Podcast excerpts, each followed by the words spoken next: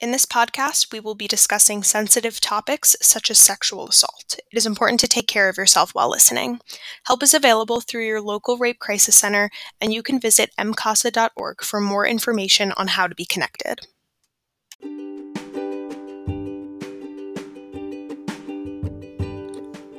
Hey everybody, it's Meredith, Policy Advocate for Community Engagement at the Maryland Coalition Against Sexual Assault, and this is MCASA on the Go, the official podcast of the Maryland Coalition Against Sexual Assault. MCASA is the federally recognized statewide coalition providing training, technical assistance, and policy advocacy to rape crisis centers and member organizations across the state. MCASA also provides direct legal services to survivors through our Sexual Assault Legal Institute. In this podcast series, we will be discussing discussing topics including but not limited to sexual violence prevention and response, legal issues surrounding sexual violence, and highlighting services available for survivors across the state. In this episode, I take a walk down memory lane to tell you a little bit about what MCASA has been up to during the past year.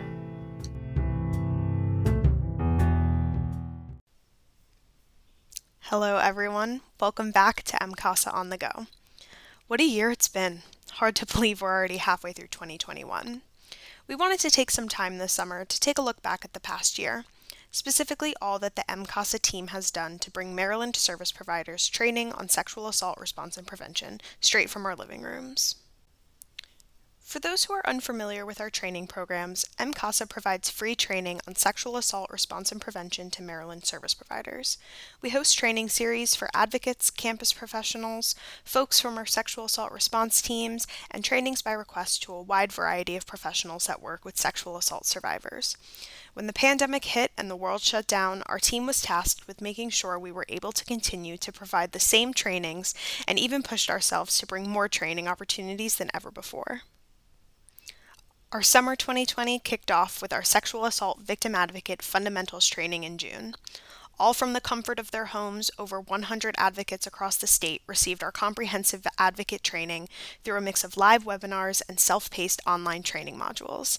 Previously a four day in person ordeal, MCASA staff provided training spread out throughout the entire month on topics including crisis intervention, serving underserved populations, legal options for survivors of sexual assault, the neurobiology of trauma, prevention, safety planning, confidentiality, and many other diverse topics in order to enhance their advocacy skills. We continued this series throughout the past year, holding sessions that following September and this past February and June. We're proud to continue this program virtually this coming September, and you can find more information on our website at mcasa.org. Our summer continued with a variety of expert trainings on a wide variety of topics. Prior to the pandemic, we would periodically host these types of trainings in person, but with folks working remotely, we were provided an amazing opportunity to bring even more national experts from all over the country to our virtual space. Molly Boeder Harris was the first to join us virtually from the West Coast, providing insightful training titled How COVID 19 May Trigger Bodily Memories for Sexual Trauma Survivors. In this training, almost 200 advocates and professionals learned from Molly the different ways in which sexual trauma and COVID 19 may produce similar survival responses in a survivor's physiology, and how we can work as a community to bolster ourselves and each other towards collective healing and justice. A wonderful training for advocates who are still adjusting to helping survivors in the middle of a pandemic, which is something we had never had to encounter before. Through Molly, we met Desiree Magsumbol, who provided advocates another wonderful training with tools for advocates working with incarcerated survivors.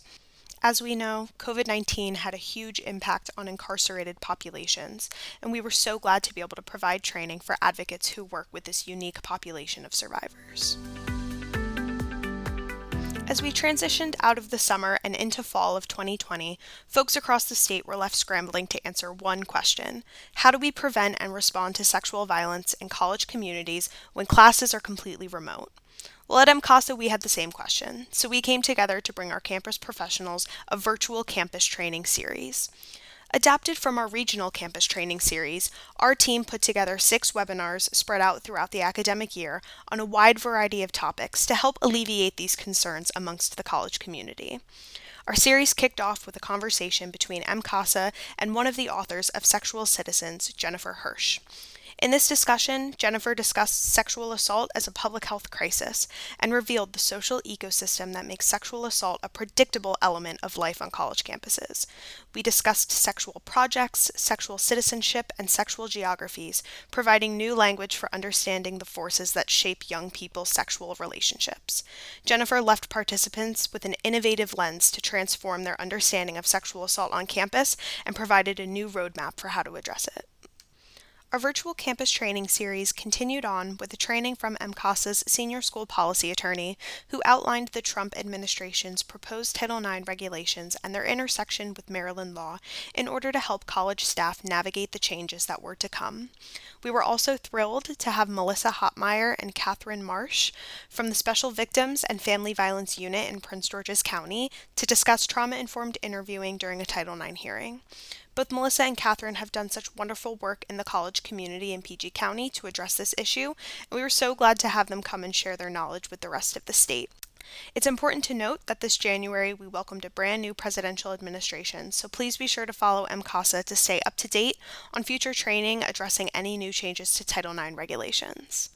The rest of our virtual campus series followed with presentations on sexual assault prevention, serving student survivors from underserved populations, and planning for Sexual Assault Awareness Month events. We're so proud to continue this series during the upcoming academic year, so stay tuned for more information. As we know, sexual violence affects all communities. However, sexual violence affects underserved populations at disproportionate rates, and there is a constant need for culturally responsive services for survivors from these underserved populations, including survivors of color, LGBTQ survivors, and survivors with disabilities. It was essential for us to provide training and events that acknowledged and recognized the importance of services for underserved populations to help survivors with their healing, especially during the pandemic. Last November, MCASA staff and the Maryland Women of Color Network hosted their 15th annual conference virtually with the theme Bold and Courageous Strengthening Community Connections to End Sexual Violence. Our two keynote speakers were Dr. Tricia B. Bent-Goodley and Dr. Vanessa Guyton, and the conference featured workshop presentations from Lisa Connors, Jasmine Morales, and Dr. Durrell Brooks. The 2021 annual Maryland Women of Color Network Conference will be held virtually on Friday, November 19th, so be sure to subscribe to our mailing list to stay up to date for more information on the upcoming conference. In our continued effort to enhance services and response to survivors from underserved populations, MCASA worked collaboratively with local organizations to provide training on specific populations. Ujima Inc., the National Center on Violence Against Women in the Black Community, serves as a national culturally specific services resource center to providing support to the Black community in response to domestic, sexual, and community violence. We were proud to have Greta Gardner and Ayana Wallace join us from Ujima last fall to provide a training titled Riding the Wave Bias to Equity. This workshop for both advocates and legal services staff demystified some of the language related to culture and explored the role that culture, ethnicity, and race have in shaping people's lives and lived experiences. Greta and Ayana also explored the impact that bias and prejudice have in shaping those experiences as well, especially for Black survivors of sexual violence. Greta joined us again this past March, this time with Tom Tremblay, a retired police chief from Burlington, Vermont, who is a national and international advisor and trainer on sexual assault and domestic violence for law enforcement agencies. Together, they provided a training for Maryland law enforcement designed to enhance community partner response to sexual and domestic violence victims in the Black community by understanding the impact of chronic compounding traumas experienced by the Black community. Both Greta and Tom have provided in person training for us before before the pandemic, and we were so happy to bring them virtually to agencies across the state. In continuing collaboration with our community partners, this winter MCASA joined forces with Deaf Dawn, a nonprofit agency in Washington, D.C. that provides direct services for deaf, deafblind, deaf disabled, hard of hearing, and listened deaf survivors. In keeping with part of Dawn's mission to educate the community on understanding and addressing power based violence to reduce abuse in the deaf community, we invited Roberta Eaton and Abigail Mercurio to provide a presentation on deaf culture in order to help Maryland service providers effectively serve deaf survivors in our community. We hope to continue to work with local organizations such as Deaf Dawn and Ujima Inc. to provide resources and information on all underserved populations to service providers across the state. In addition to providing training from our community partners, MCASA continues to grow our own training programs by creating and providing new training on relevant topics, especially related to underserved populations. This past spring, MCASA presented a new training on supporting men and boy survivors of sexual assault. We discussed the complexities and misconceptions that often emerge for men and boys who are survivors of sexual violence. We explored the dynamics of male victimization, the impact of trauma, and the ways individuals and programs can increase effective responses to men and boys as they seek services and support. We are proud to offer service providers best practices for serving male survivors from all communities. MCASA regularly creates new training presentations and has an extensive catalog of existing training for a wide variety of professionals. It's hard to talk about the past year without discussing the challenges that both service providers and survivors have faced, along with new emerging trends in sexual violence. At MCASA, we strive to bring service providers the most up to date and relevant information on these trends to better serve survivors and help them navigate unique situations. Through our weekly advocate calls and monthly sexual assault response team meetings, we have held countless conversations with our community partners on the struggles they are facing in their work and how we can better support their efforts. One of these important conversations has been around an increase in sexual assault survivors who have unfortunately also experienced non fatal strangulation during their assault. So we called in Gael Strack, CEO of the Training Institute on Strangulation Prevention, to provide training on this issue. Gael trained over 100 advocates, law enforcement, and medical staff on the signs and symptoms of strangulation and sexual assault cases. She covered the anatomy and medical aspects of strangulation and focused on enhancing survivor safety through trauma informed advocacy services. MCASA continues to hold these conversations with our community partners and will continue to find ways to support their work by providing relevant training on emerging trends in sexual violence. Another concern for survivors and service providers was safety in the digital world. We know people are connecting online now more than ever, especially over the past year. And while technology has been a wonderful and useful way for us to connect with friends and family during the pandemic, there has been an unfortunate increase in technology enabled abuse, especially for survivors of sexual assault and vulnerable populations such as children and older adults. To answer questions that the general public may have regarding child online safety, MCASA developed and delivered programming on online child sexual exploitation titled Protect While They Connect. The program outlined steps that caregivers can take to help reduce online abuse and have conversations with children about safe internet use. Still, there are many conversations happening around digital abuse and safety, and that's why we are so excited to be hosting a webinar presented by Adam Dodge, founder of End Technology Enabled Abuse, or EndTAB, next month. The webinar will take place on August 18th, 2021. Participants can expect to learn how to define technology enabled abuse and common forms of digital abuse, as well as identifying red flags of digital abuse. Advocates can expect to learn skills on incorporating digital safety into their work and safety planning, and learning how online abuse manifests among targets of sexual violence. If you're interested in attending this webinar, please visit our website for more information. Lastly, I'd like to give a huge shout out to our team for their fundraising efforts throughout the past year.